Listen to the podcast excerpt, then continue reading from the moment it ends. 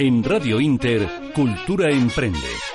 Con Ángel Calvo, Cristina Álvarez Pagán y Alejandra Ron Pedrique.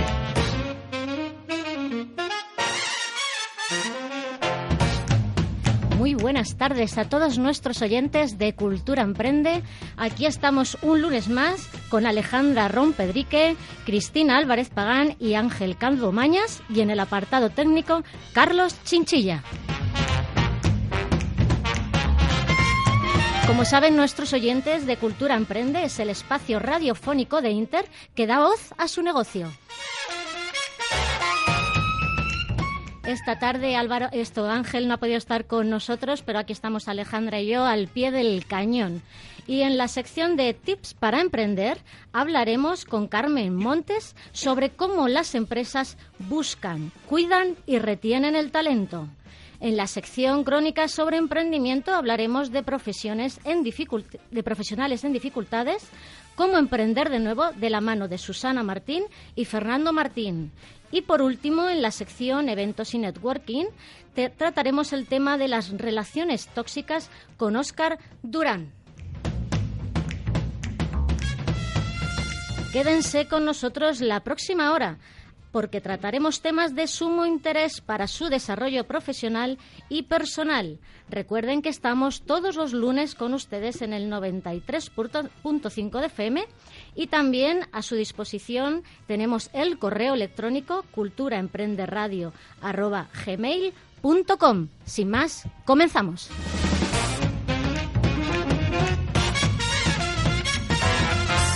Cultura Emprende. Radio Inter.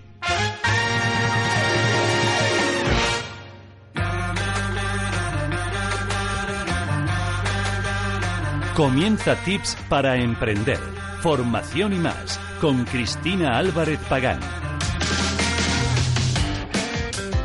Bueno, pues como les he adelantado a la presentación del programa en Tips para Emprender, vamos a tratar el tema de las empresas, cómo cuidan y retienen el talento.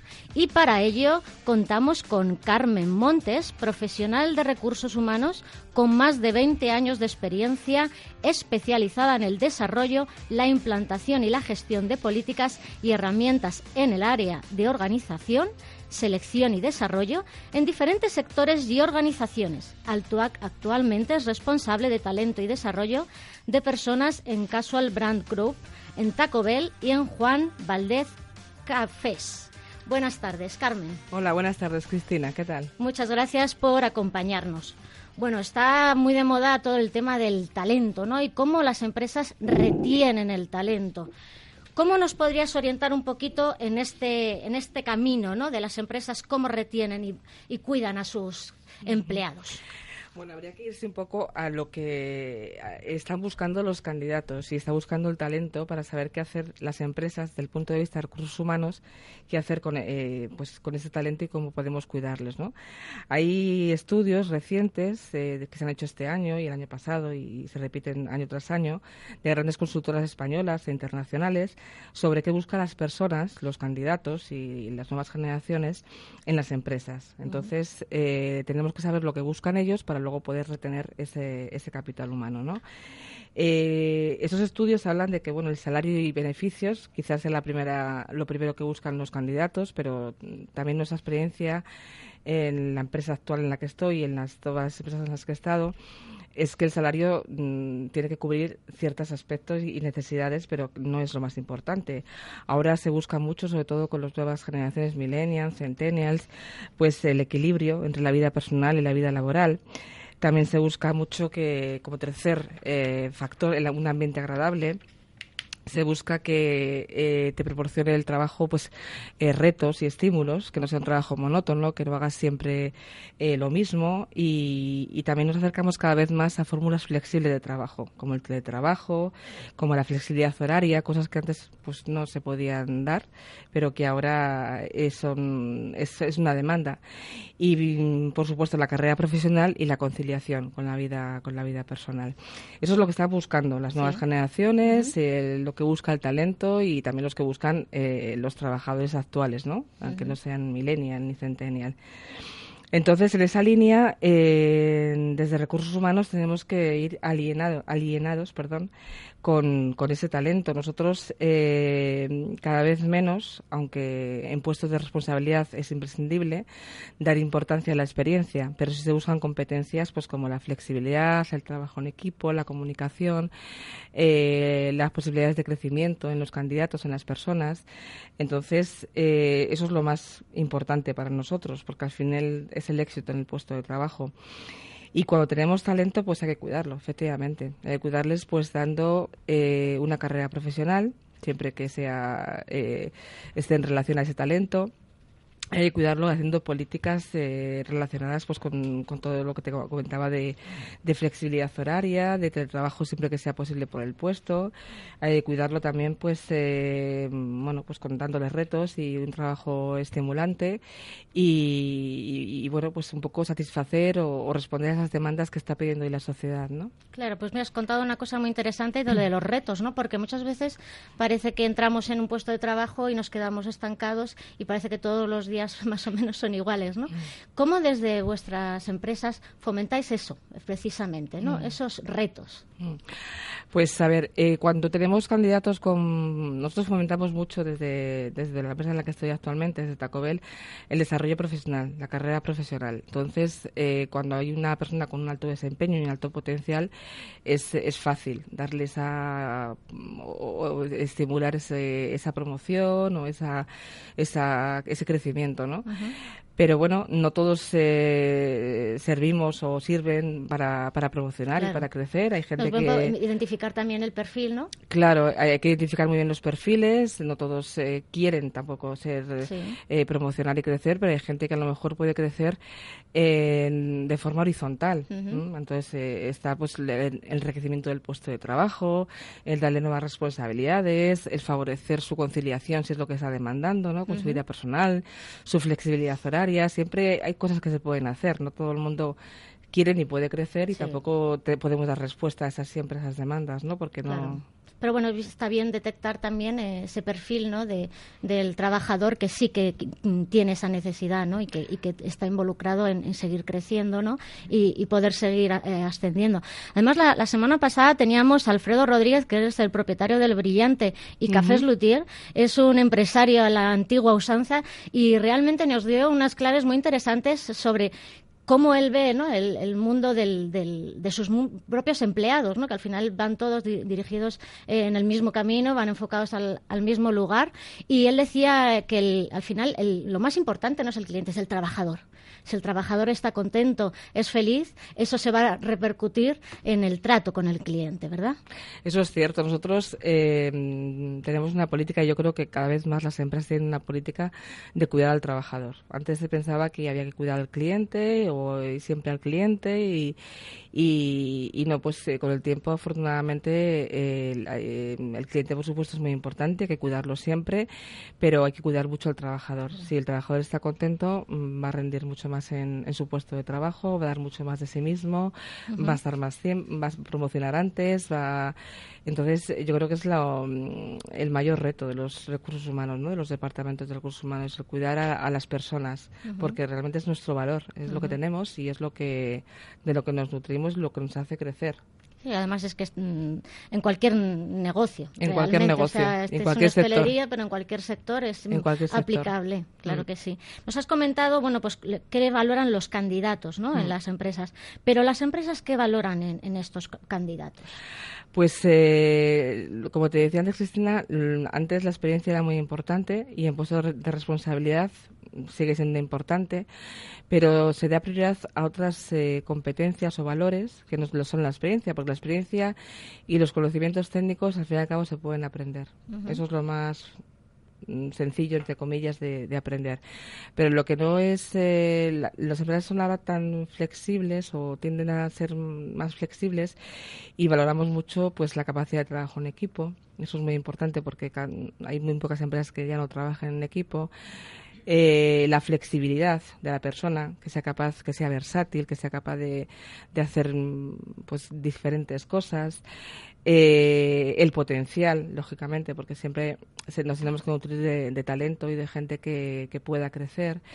Eh, la energía positiva es una competencia muy de Taco Bell. El espíritu positivo es lo que te va a llevar a, estar bien con el cliente, a estar bien con tus compañeros, a no decaer en, momentos de frustración que todos tenemos, a bueno, pues ver las cosas desde un punto de vista que sea constructivo. Entonces eso lo valoramos mucho. Eh, el trabajo único, como te decía, el compañerismo el, y sobre todo también el, liderazgo cercano, ¿no? Entonces, eh, lo que más mm, en un candidato puede ser trabajo en equipo, energía positiva, por resumirte, y flexibilidad. Y hablando de liderazgo, ¿verdad? Ese, ese líder que, que, esté inmerso dentro del equipo, no que sea un mero mm. guía que todos van detrás de él como las ovejas, ¿verdad? Mm. En nuestra empresa y, yo creo que cada vez más en todas, eh, los líderes son muy cercanos y están acompañando, a, no, no dirigiendo. Yo creo que eso es una una variante quizá de hace ya unos años también, pero eh, que se está que se está imponiendo o por lo menos lo, consideramos que es importante ahora un líder cercano que acompañe, que enseñe, que, que sea coach. De, hecho nosotros nos llamamos área coach a, nuestros líderes, ¿no? Que sea coach de su equipo, que les ayude a promocionar, a crecer, a, que deleguen ellos eh, es mucho más efectivo que no un liderazgo autoritario y que, bueno, pues a la vieja usanza que hace que la gente pues no, no crezca. Sí. ¿Y mm, también fomentáis lo que es la formación interna?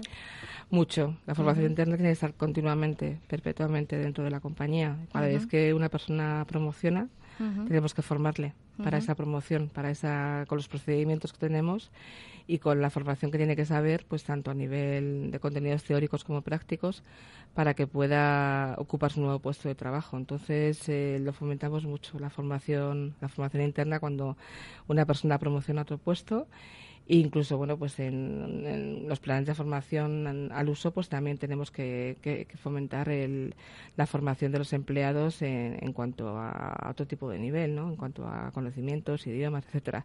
Pero sí, siempre que hay mm, eh, una promoción, eh, formamos en habilidades, en procedimientos y en habilidades para que pueda ejercer con mayor eficacia su, su, puesto. Claro, y todo el tema también de desarrollo, ¿no? Y a lo mejor de comunicación también, ¿no? De, cara a, esas, a ese desarrollo de habilidades blandas que llamamos, ¿no? De, mm. cara dentro de los profesionales, porque a lo mejor puede haber momentos, pues lo comentabas, ¿no? De frustración o de un nivel alto de, estrés, ¿no? También el que el, el, el trabajador pueda y sepa controlar esos estados, ¿no?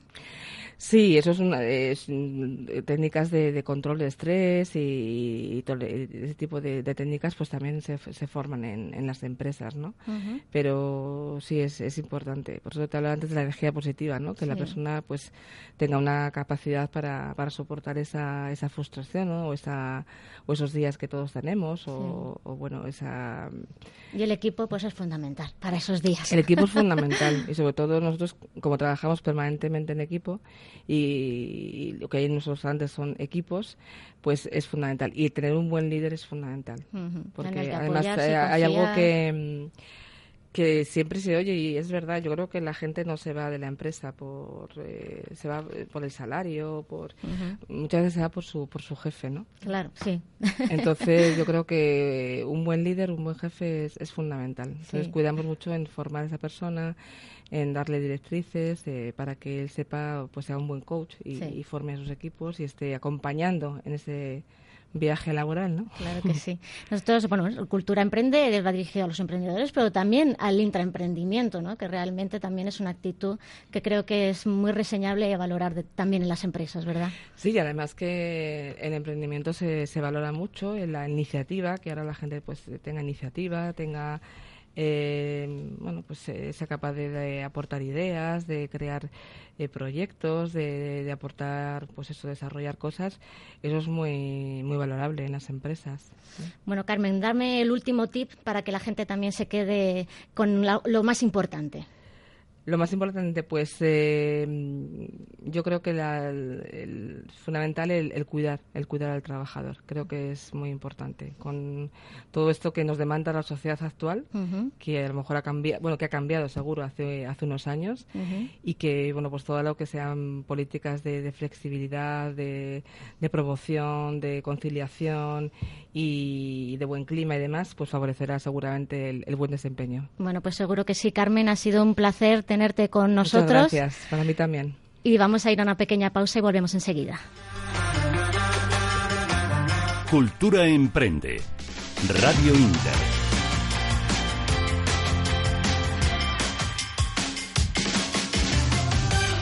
¿Tienes acciones o bonos del Banco Popular? ¿Tienes hipoteca multidivisa o con cláusula suelo?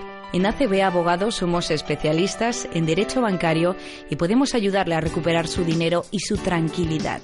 Contacte con ACB Abogados y solicite una consulta jurídica gratuita y sin compromiso llamando al 91 525 0194 o en www.acbabogados.com.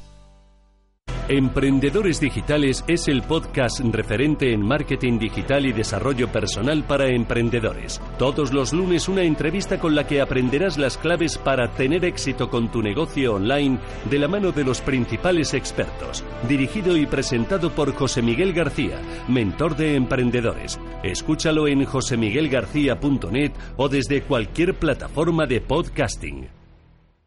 Urban Lab Madrid es un centro de negocios y coworking enfocado a dar servicios a emprendedores, freelance, pymes y empresas que necesiten un espacio de trabajo donde desarrollar su negocio. Completamente equipado y diseñado para profesionales que deseen ahorrarse los costes que supone alquilar una oficina tradicional a través de un servicio integrado de calidad y excelente apoyo empresarial. Más información en urbanlabmadrid.com o en el 911 254 210. 911-254-210. ¿Necesitas formación para tu empresa? ¿Quieres vender más? En tipsparaemprender.es formamos a tus empleados directivos y a emprendedores. Formación y talleres a medida. En tipsparaemprender.es encontrarás la formación que necesitas y speakers para tu evento. Escríbenos un email a contactar arroba tipsparaemprender.es. Si eres pyme, autónomo o emprendedor y necesitas asesoramiento, llama a GIL Asesores 91 352 2992 91 352 2992. Tu mirada dice mucho de ti. En Jafalook diseñamos el marco perfecto para tus ojos con la técnica del microblending y micropigmentación para unas cejas naturales y a tu gusto. Hacemos tus pestañas más largas y voluminosas con nuestro Lash Lift o con extensiones. Jafalook, Núñez de Balboa 35A, teléfono 91 449 6548.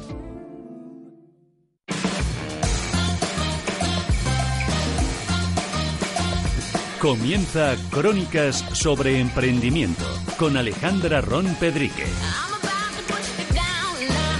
Muy buenas tardes. Comenzamos Crónicas sobre Emprendimiento. El día de hoy vamos a hablar de profesionales en dificultades y cómo emprender de nuevo. Vamos a abordar el tema desde dos puntos de vista del derecho, desde el derecho mercantil y desde el punto de vista del derecho laboral. Comenzamos la entrevista con Fernando Martín López Pozo, que es colaborador de SIM Abogados Laboralistas, y en segundo lugar hablaremos con Susana Martín Martín. Muy buenas tardes y bienvenidos a Crónicas sobre Emprendimiento. Buenas tardes, Alejandra. Hola, buenas.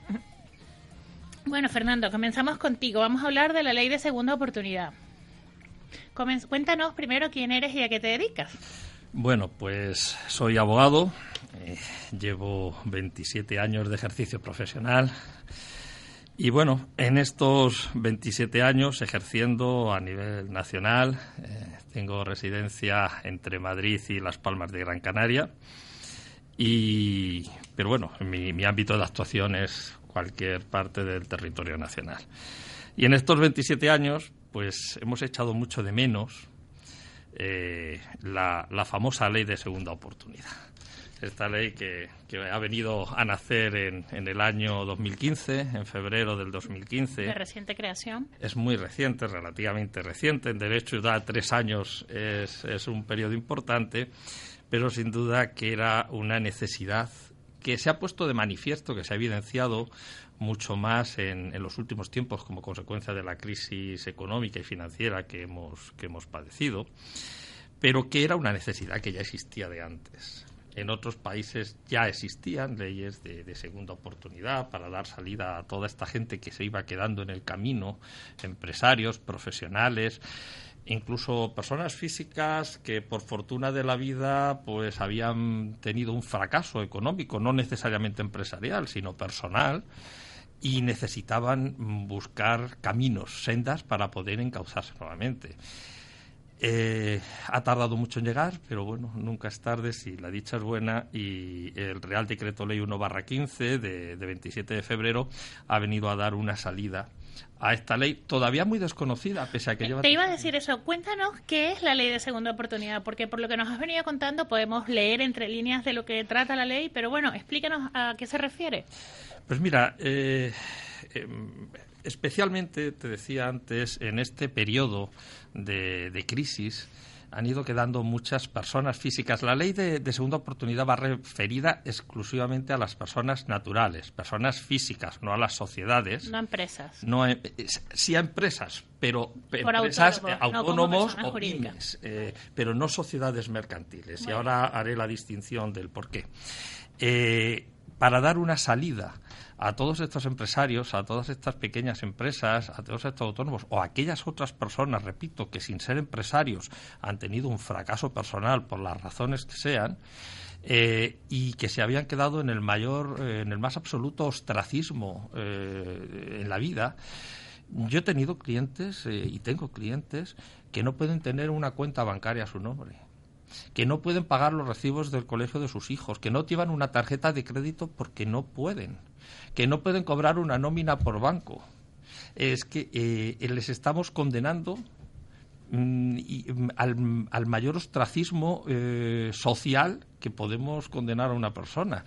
Y además para, para la economía de un país eso es un grave problema. Porque estamos fomentando, favoreciendo una economía sumergida y es necesario, primero, dar una salida a todas esas personas y además de darle una salida eh, personal, eh, que puedan incorporarse al mundo del trabajo, que puedan volver a tener una cuenta bancaria, que puedan volver a, pagar sus recibos y a tener una tarjeta de crédito, que puedan vivir. Que prácticamente en estos tiempos es imposible pensar que alguien pueda vivir sin, sin tarjeta, sin nómina, sin cuenta. Pues las hay, las hay. y, además se acude a multitud de argucias, a multitud de argucias porque hay personas que tienen que trabajar en el régimen de autónomo, lógicamente, con contratos eh, profesionales porque no pueden tener una nómina, en donde hacen facturación, muchas veces facturan a través de terceras personas. Y, y todo eso supone no solamente la merma de ingresos que deja de tener la propia seguridad social de personas que están incorporadas al ámbito laboral, sino los dramas personales humanos que esta ley viene, yo creo que bastante eficazmente. Lo que pasa es que no ha tenido, curiosamente, es que es desconocida incluso a veces entre muchos de mis compañeros. Yo no la conocía. muchos abogados. Entonces, e, esta ley de verdad aporta o viene por lo menos a aportar. Luego ya veremos en el desarrollo, en la práctica jurisprudencial, en cómo, cómo se, se, va desarrollando, pero yo creo que viene acertadamente a dar una posibilidad real. Eh, una sociedad es fácil. Una sociedad, digo, comentaba antes, que, va destinada exclusivamente a las personas naturales. Sí, es lo que te iba a preguntar ahora. ¿Quiénes pueden acogerse a esta ley? Pues eh, comentaba eh, eh, que las sociedades no tienen cabida en esta ley. Una sociedad nace cuando se constituye, tiene un capital social, queda limitada la responsabilidad de sus socios y de sus administradores en condiciones normales al capital que se aporta, hay una limitación, por tanto, de, esa capacidad, de, esa responsabilidad que se puede derivar en un momento y cuando una sociedad, pues por circunstancias, eh, se ve sobrecargada de deudas, ahí tiene que acudir y hay unos procesos establecidos de liquidación, de disolución, procedimientos concursales y aquellas deudas que quedan que no se pueden cubrir, pues directamente quedan impagadas. Eso en materia mercantil, de sociedades. Eh, repito, estoy hablando de la norma general, luego hay circunstancias, hay veces que la responsabilidad se puede extender a los administradores, pero ya estamos hablando de supuestos concretos en donde ha habido incumplimientos normativos o ha habido responsabilidades de orden penal, en donde efectivamente ya se puede hacer extensiva la responsabilidad económica de las deudas sociales a los propios administradores, pero no es el caso habitual. Si una persona cumple con todas sus obligaciones, no tiene por qué encontrarse en ningún problema, porque para eso se crea la figura de la responsabilidad limitada. Mm, se va a responder con los socios, con el capital aportado. ¿Qué pasaba respecto de, los, de las personas naturales, de las personas físicas, sean empresarios o no? Personas que han emprendido como autónomos una empresa, que se han embarcado en un proyecto, que han invertido su esfuerzo y su dinero y han fracasado personas que sin ser empresarios, padres que han avalado a sus hijos en negocios, que han avalado en las compras de viviendas. Es bastante habitual. Estamos hablando de los requisitos entonces necesarios ahora. Estamos hablando de quiénes pueden acogerse a esta ley. sujetos de... quiénes pueden acogerse a esta ley.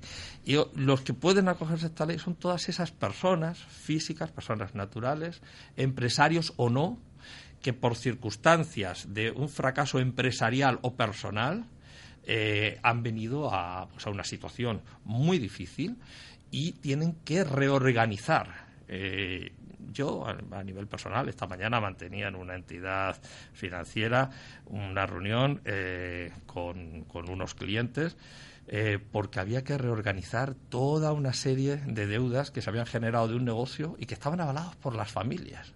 Qué duro. Y a día de hoy, en, el, en los juzgados se están ejecutando todos los inmuebles de, esta, de estas unidades familiares, pues digo, pues son varias familias. Entonces, hay que afrontar todo eso. ¿Qué hacemos con esta gente? ¿Hay algo que se puede hacer? Hay mucho que se puede hacer. Esta ley viene a dar precisamente una salida.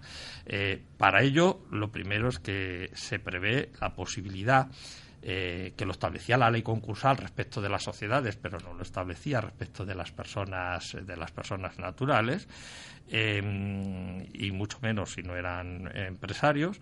Eh, se ha incluido a esas personas que no son empresarios también en esa posibilidad de buscar un acuerdo extrajudicial. No vamos a entrar porque nos llevaría horas en, en, degranar de la ley, pero mm, todas esas personas pueden iniciar un proceso de, eh, de desarrollo de un acuerdo extrajudicial que le permita llegar a una, a una negociación, a un convenio eh, de refinanciación con sus acreedores. ¿Hay alguien que tiene que hacerse cargo de esa negociación? Otra pregunta también que me viene, ¿por qué esta ley no se conoce? Si es algo que está en el día a día y es una situación que nos hemos visto de alguna manera como sociedad muy afectados después de la crisis que acabamos de, pasar o que aún estamos pasando. Los profesionales, en general, si las conocemos, sobre todo los que nos dedicamos al derecho mercantil, al derecho civil y mercantil, como es mi caso, los profesionales la conocemos, pero es verdad que es muy desconocida. La gente, a mí, Sí, los profesionales, claro, pero el ciudadano de a pie, lo mejor que se siente en esta situación y que está atravesando ello, yo no, no, yo por lo menos en no sé si alguno de mis compañeros conocía a alguien de los que estamos en la mesa de esta ley previamente o tenía alguna información. Yo personalmente no, me extraña. Yo he escuchado un poco hablar de ella, pero no tan en profundidad como estoy escuchando. Pues eh, la verdad es que para mí es una sorpresa que todavía no. Yo llevo eh, muchísimos concursos de acreedores de sociedades y muy pocos de, personas eh, naturales. Comentaba, porque me había quedado, que cabe ese primero el inicio de ese proceso de negociación extrajudicial para alcanzar un acuerdo de refinanciación. Si ese acuerdo de refinanciación se alcanza y se logra, pues eh, ahí se acaba todo, se homologa judicialmente y no hay más. Eh, si no, y me decías, me preguntabas, ¿quién encabeza ese proceso de negociación?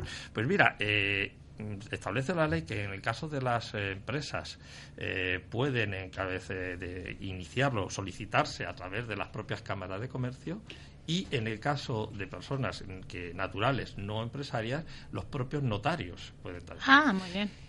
Caso de que haya un acuerdo de refinanciación, no hay más que seguir. Y caso de que no lo haya, habría que pasar ya a la fase concursal propiamente dicha, en donde ya se inicia todo un procedimiento concursal que si hay lugar, pues te explico ahora. Sí, un poco para que nos expliques también tiempos, cómo, cómo acudimos o cómo iniciamos este procedimiento, si lo necesitamos. Vamos a ir a una pequeña pausa comercial y continuamos después de, de la pública.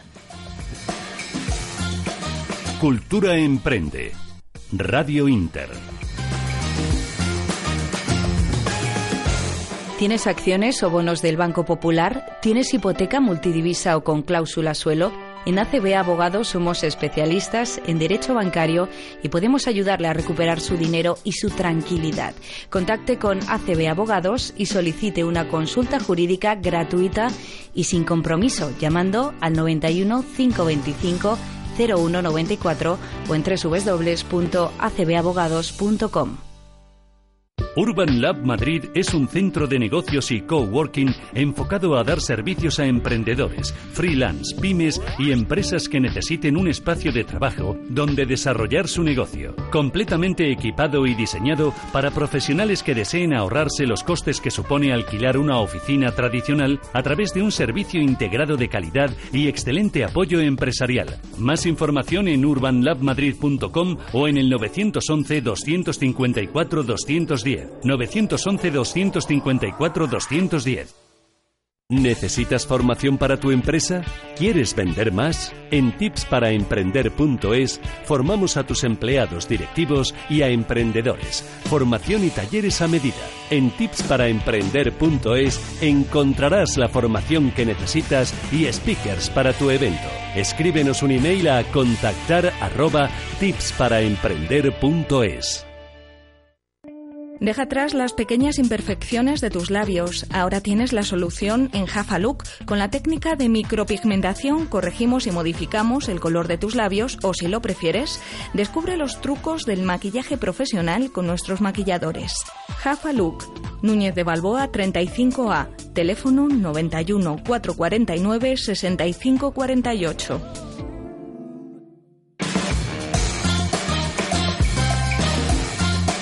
Cultura Emprende. Radio Inter. Continuamos con Crónicas sobre Emprendimiento. Estábamos hablando con Fernando Martín, sobre la ley de segundas oportunidades. Nos quedamos en medio del proceso, ¿no? sí, nos quedábamos. ¿Cómo acogernos a la ley o cómo llevar un proceso para acogernos a ella?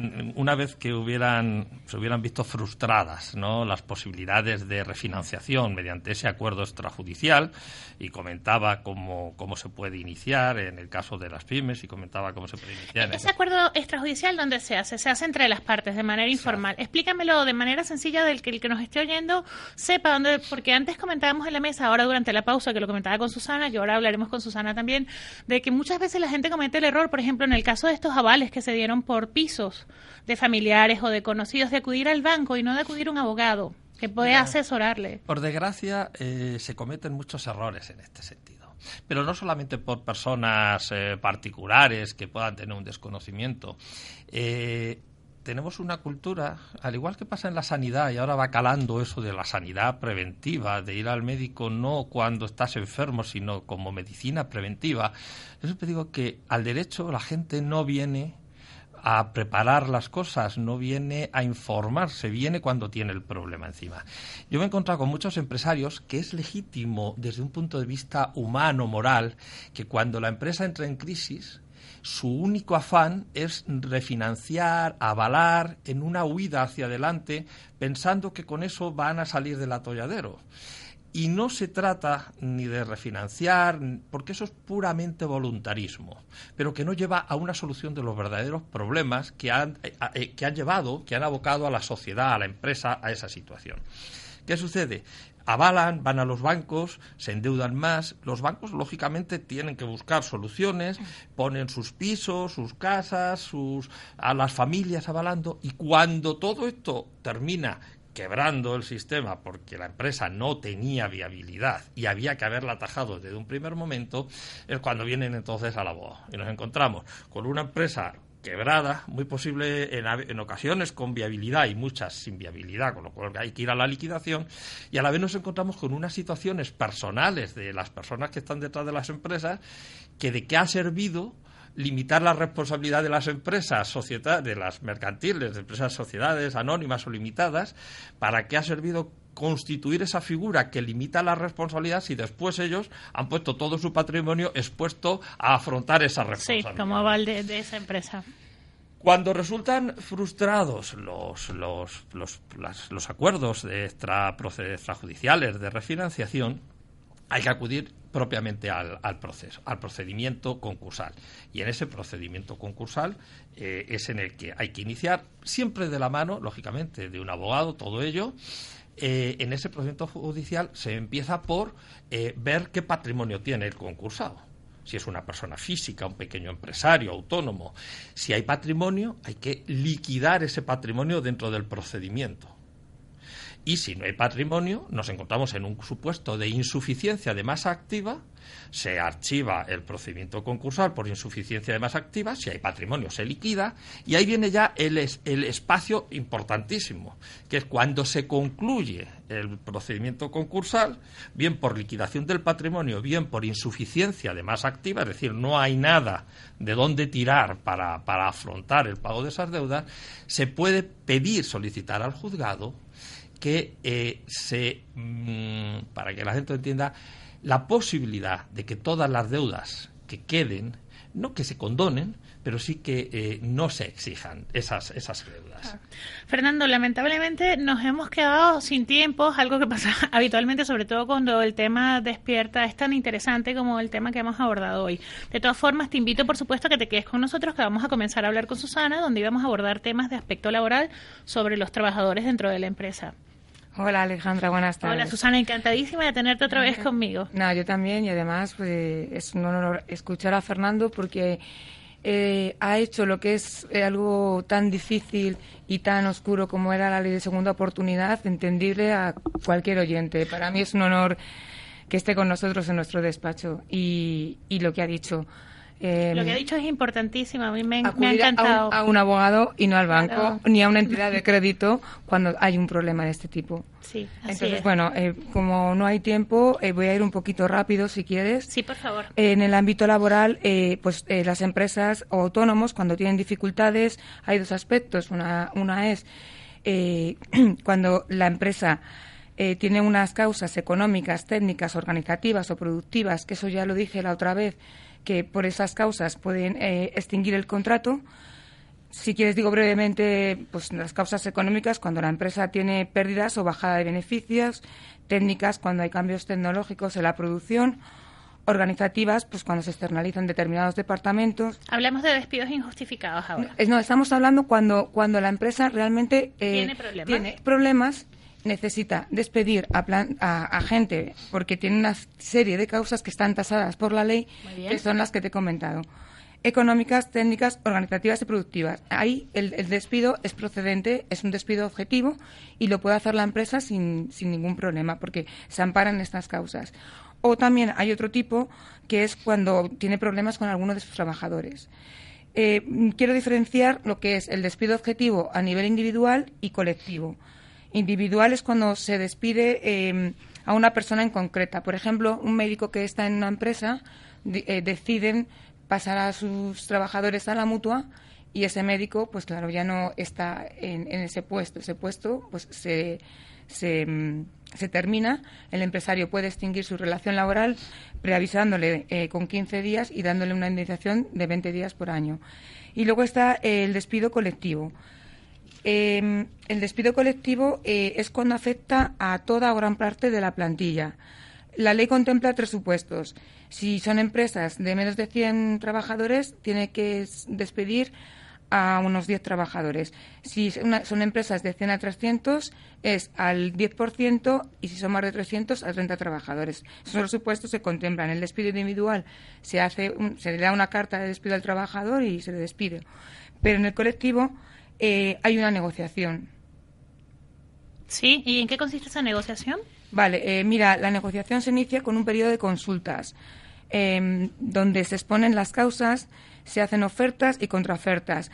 Eh, tiene que tener una duración siempre de 30 días naturales. Lo que hace el empresario es eh, eh, decir al comité o a los representantes de los trabajadores que bueno pues que va a haber una un ERE o una reducción de personal y entre los trabajadores tienen que mm, elegir a sus representantes y en un plazo de siete días naturales se forma lo que es la mesa de contratación en esa donde, donde van a estar negociando eh, tanto el empresario como los, los, trabajadores.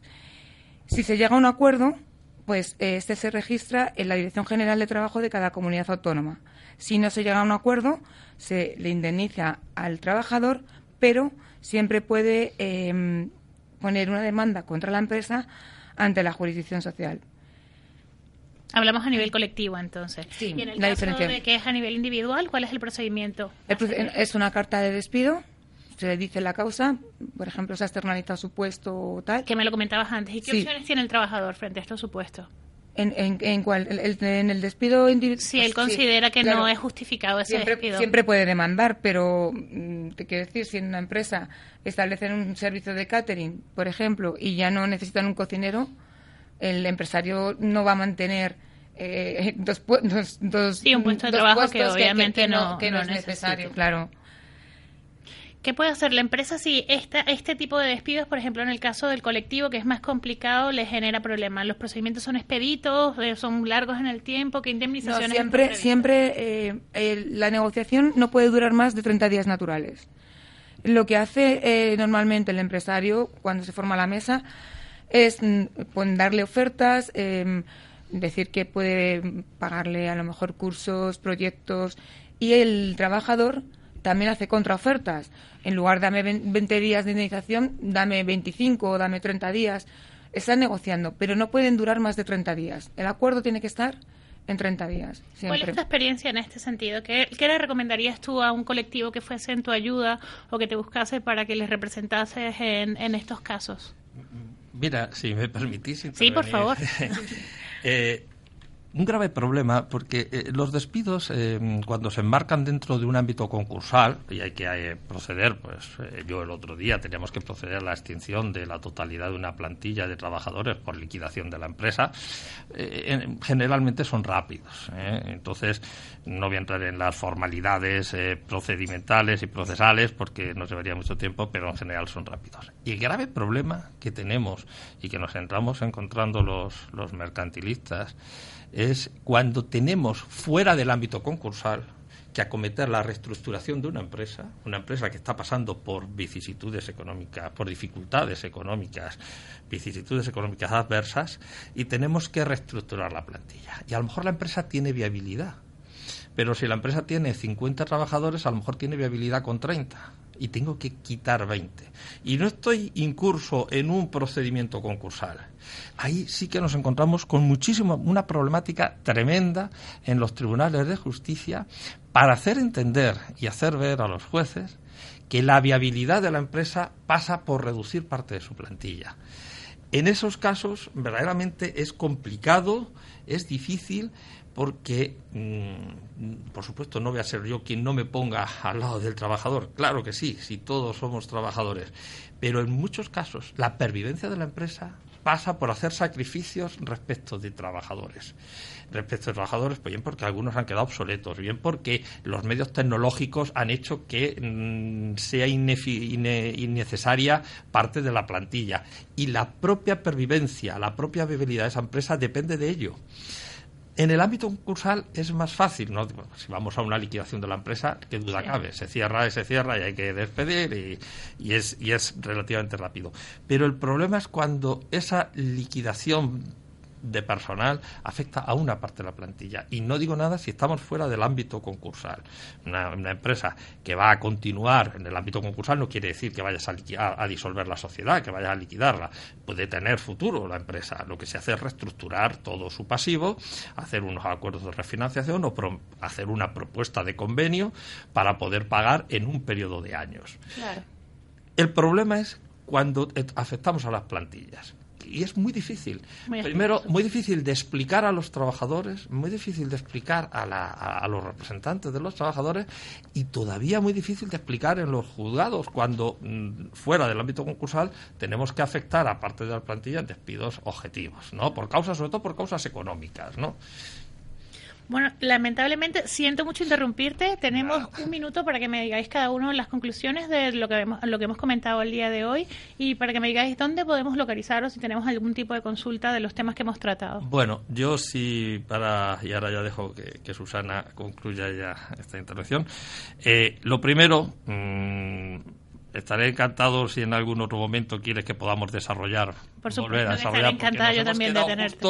en el momento eh, más importante, que es cuando eh, las deudas ya no le van a ser exigibles al particular una vez que sea, pues que carece de bienes y ya va a poder iniciar su volver a, volver al mundo no jurídico y a, la vida cotidiana. esa rehabilitación de la que hablábamos. rehabilitación. Lo más importante es que las personas no esperen al último momento, se pongan en manos de un profesional del derecho, se pongan en manos de un abogado que les asesore, que les oriente que muchas veces no hay que obcecarse por salvar a toda costa a la empresa, porque a veces terminamos que, que este, esta crisis se lleva a la propia empresa y al empresario, al administrador y a sus propias familias. Lo primero es pónganse en manos de profesionales, de profesionales eh, eh, especialistas en, en esta materia y afronten las crisis de las empresas desde un punto de vista responsable, que no siempre la responsabilidad es meter dinero en un pozo sin fondo. Eh, bueno, yo puedo, me preguntabas dónde tengo mi despacho, yo en Madrid, eh, profesional. Si quieres, puedo dejar un teléfono de contacto que creo que será lo más fácil para. Sí, déjanos un teléfono y dinos, Susana, dónde podemos localizar. En el caso mío sería el 649-880678. Repito, 649-880678. Mi nombre es Fernando Martín López Pozo y, bueno, tengo despacho aquí en Madrid, despacho en Las Palmas eh, de Gran Canaria, donde, pues, gustosamente podré atender o aconsejar a aquellas personas que lo necesiten. Pues muchísimas gracias, a los dos por estar con nosotros el día de hoy. Cultura Emprende. Radio Inter.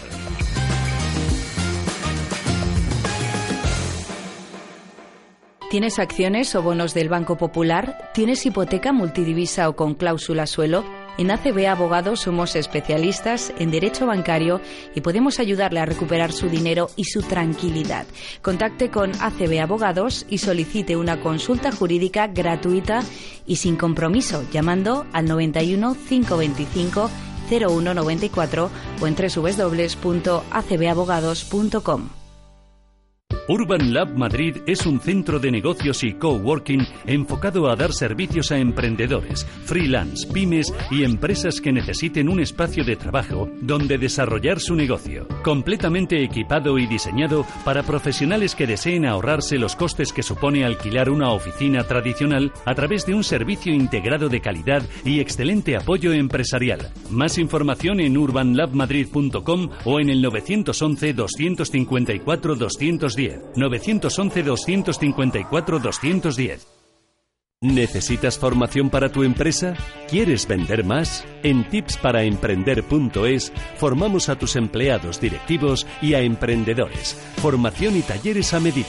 En tipsparaemprender.es encontrarás la formación que necesitas y speakers para tu evento. Escríbenos un email a contactar arroba tipsparaemprender.es.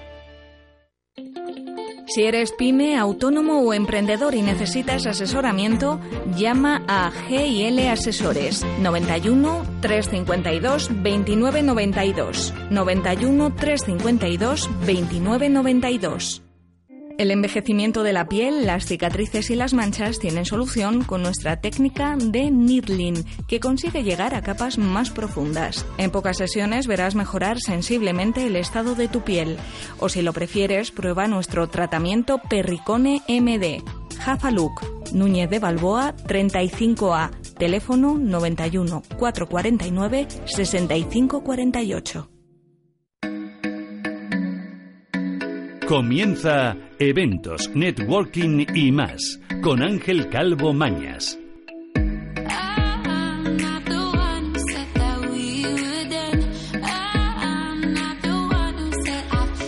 Bueno, comenzamos eventos y networking. Como comentó Cristina al inicio del programa, no tenemos a Ángel con nosotros, así que tengo la responsabilidad, Oscar, de presentarte y hacer esta entrevista que me hace mucha ilusión porque vamos a tratar un tema que es muy especial. Eh, voy a entrevistar hoy, como acabo de decir, a Oscar Durán Yates, que es especialista en relaciones, autor de tres libros, Triunfa en el Amor, Amor Cuántico y un libro que acabas de publicar. Y en el año 2008 creas Coaching Cuántico. Muy buenas tardes, Oscar. Muy buenas tardes. Bienvenidos a nuestro programa. Muchísimas gracias. Es un honor estar aquí con todos. El honor es nuestro. Bueno, Oscar, cuéntanos, ¿quién eres y a qué te dedicas? Bueno, soy escritor. Eh, empecé a trabajar como coach en el 2008. Hace muchísimos años que, me empecé a formar, en el 2002 más o menos, ¿no? Y en aquella época, pues el coaching era, era algo rarísimo. Y me formé con el doctor John de Martini, que es un quiropráctico norteamericano, con una metodología basada en la física cuántica. Entonces, mi trabajo lo denominé coaching cuántico. Y en el 2008, pues hablar de coaching era raro, hablar de coaching cuántico era todavía más raro. ¿no? Sí, cuéntanos qué es el coaching cuántico, porque todavía hoy en día creo que habrá muchas personas que se eh, plantearán a qué nos referimos cuando hablamos de, de, cuántico. Por lo menos coaching ya es una frase que cada vez es más habitual en el entorno empresarial, si se quiere, y personal. Pero cuando hablamos de coaching cuántico, ¿a qué nos referimos? Pues eh, es un sistema metodológico de preguntas que se aplica para que la persona pueda tener una percepción equilibrada respecto a distintas situaciones de su vida. Es un sistema basado eh, en los principios de la física cuántica aplicados al proceso de percepción, aplicados a la conciencia y es muy práctico, sobre todo es lo que es lo más interesante, que es súper práctico y lo puedes aplicar a cualquier ámbito de tu, de tu vida. Oscar, ¿qué te ha llevado a escribir sobre este tema? Que hablábamos de que tienes tres libros, no, no, he, no he comentado el nombre del tercer libro, ya nos dirás tú cuáles son los libros que están en el mercado. Bueno, el reciente libro que ha salido publicado se llama Cuatro pasos para transformar relaciones tóxicas. La verdad es que, mira, eh, los tres libros hablan sobre el poder interior que tenemos las personas. Y el poder interior, dicho en una sola palabra, se llama amor. Y realmente lo que nos mueve a los seres humanos, nos saca de la cama todas las mañanas, de una u otra forma, es el amor, el amor hacia nuestros seres queridos, el amor hacia lo que hacemos, el amor hacia la vida que tenemos, o a veces ese amor está de alguna manera oculto, ¿no? Entonces, durante todos estos años que llevo trabajando en el ámbito de la formación y del coaching, he podido tener la oportunidad de ver cómo cuando la gente equilibra su percepción y cuando la gente, eh, esas cargas emocionales que le condicionan respecto a otras situaciones que han vivido con personas, con ellos mismos o desafíos que han tenido en su vida y les ha generado un malestar, un dolor, un perjuicio, o cuando están afrontando retos en sus vidas, miedos, y equilibran su percepción, restablecen un orden en su percepción, en su punto de vista, sienten automáticamente una sensación de plenitud. Y esa sensación de plenitud está directamente conectada con un sentimiento de aprecio y de amor hacia ellos y hacia lo que les rodea. Y en ese estado es cuando sale el máximo potencial de los seres, de los seres humanos. Oscar, ¿y podemos afirmar que hay gente tóxica o hay relaciones que se convierten en tóxicas? Bueno, esa es una pregunta increíble, ¿no? Obviamente, una persona eh, cuando etiqueta a otra como una persona tóxica es porque esa persona a la que está poniéndole esa etiqueta está comportándose de forma que está desafiando los valores de la persona que le ha puesto la etiqueta. En el fondo, eh, este libro lo que pretende, lo que yo pretendo con este libro es que, trasladar un mensaje un tanto diferente, porque cuando nosotros estamos señalando a los seres humanos como una persona tóxica. Me encanta esta metáfora que decía Gandhi, ¿no? Cuando señalas con alguien con el dedo índice, hay tres dedos que te están señalando a ti. Y esto es muy importante, porque normalmente estamos proyectando fuera la razón de nuestras desgracias o de nuestros problemas o de las cosas que no nos gustan. Y hace un momento Carmen hablaba de cómo había una evolución en las empresas y cómo ahora mismo lo más importante en una empresa es cuidar al trabajador. Y esta es una metáfora que realmente también el ser humano necesita mirar dentro de sí mismo para encontrar dentro dónde están las causas de aquello que de aquellos resultados en su vida que no están siendo completamente satisfactorios, porque es muy fácil echarle la culpa desde a tus padres, a tu jefe o a la economía o a muchas otras situaciones que están externas a nosotros, cuando realmente creo que es momento también en que el ser humano con mayor con disciplina y con constancia, ¿no? Mire hacia adentro para que desde dentro pueda ejercitar los cambios que, conviene que haga. ¿Cómo podemos detectar una persona tóxica en nuestro entorno y, dentro de una organización, por ejemplo? Bueno, yo no te diría que hay eh, una metodología específica, ¿no? Simplemente creo que eh, hay este famoso, por ejemplo, eh, cuando se hace, está muy en, en boga hoy en día, ¿no? El mobbing, ¿no? Que cuando tú dices a alguien que me están haciendo mobbing, me quieren echar de la empresa, ¿no? Bueno, pues mira, em, a mí me gusta ver esta, esta situación no solamente desde eh, la, visión clásica ¿no? de una persona que es más fuerte que trata de abusar de una persona que es más débil. ¿no? Obviamente, si tú a esa persona que eh, aparentemente se siente más débil la aíslas y le las supervitaminas, como digo yo, ¿no? Y las supervitaminas con autoconfianza, las supervitaminas con creencia en sí mismo y hace sentirse que esa persona es más fuerte de lo que esa persona se percibe a sí mismo, automáticamente eso que está llamando como una experiencia tóxica por el móvil desaparece. Porque creamos, queramos o no queramos, eh, hay una hay unas aquí Fernando está hablando de las leyes terrestres, ¿no? Pero es que hay unas hay unos principios, hay unas leyes que gobiernan el comportamiento humano también. Yo lo llamo la psicología interior de las relaciones.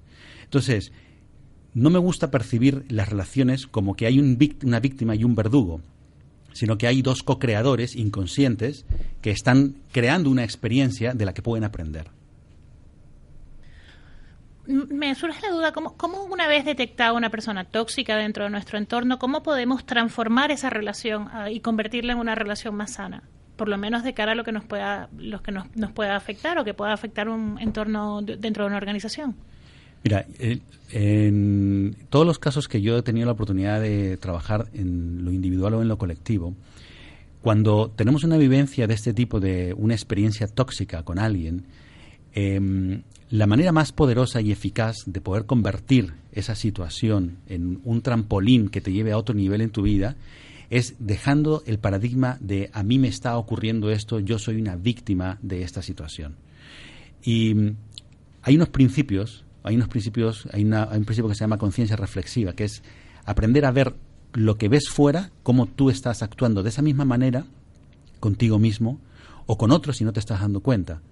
Porque así como tú por las mañanas sales eh, de tu casa y te pasas por el, delante del espejo a arreglarte para salir lo más guapa que tú te sientas, pues lo mismo ocurre con una parte intangible de los seres humanos, ¿no? Llámalo alma, llámalo como quieras.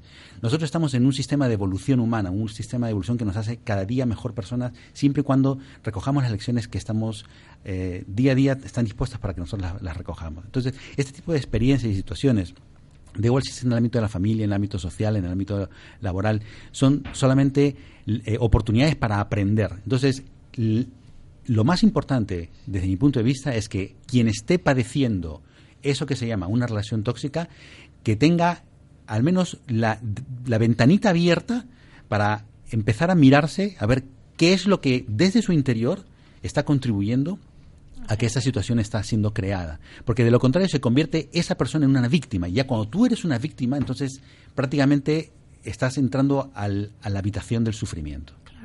Oscar, tenemos poquito tiempo ya. Me gustaría que nos dejaras una conclusión, que me dijeras dónde podemos adquirir tu libro y cómo podemos localizarte. Bueno, pues mira, el libro lo pueden adquirir en cualquier librería, eh, también en mi página web, oscarduranyates.com. Repítenos el nombre, por favor, del libro. El libro se llama Cuatro Pasos para Transformar Relaciones Tóxicas. Está en Amazon, está en cualquier librería. Y la forma de contactar conmigo, pues es a través del teléfono, de WhatsApp o de email. Voy a dejar el teléfono que es 667-694-894. 667-694-894. Muy bien, muchísimas gracias por estar con nosotros, Oscar. Es una pena que siempre se nos va el tiempo corriendo. Parece que el tiempo luego es mucho en radio y luego se hace muy corto. Muchísimas gracias por la invitación. A ti por, asistir y por estar con nosotros hoy. Quiero agradecer a todos nuestros invitados y también vamos a pasar a la sección de eventos. Alejandra.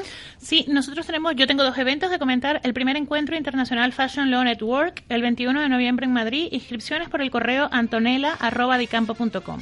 Y Emprendedores Solidarios 2018 el 13 de diciembre, de 10 de la mañana a 2.30 eh, y pueden inscribirse a través de www.agmadrid.es.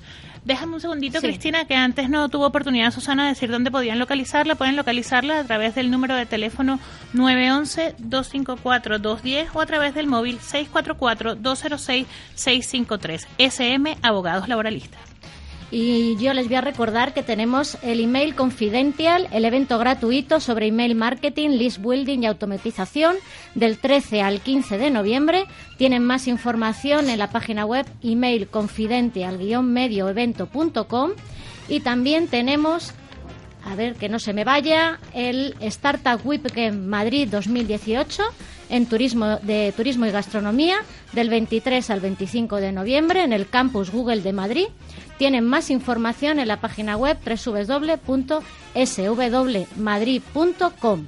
Y también les vamos a recordar que tenemos un curso eh, de formación que es de eh, Aprende a gestionar las redes sociales de tu negocio. Pueden eh, tener toda la información en la página web eventosinetworking.es barra cursos RSS y también les vamos a recordar que a partir de mañana tendrán el podcast en iBox y en iTunes. Y el correo electrónico culturaemprenderadio.gmail.com. Muchas gracias a todos nuestros invitados y a nuestros oyentes. Les esperamos el lunes que viene.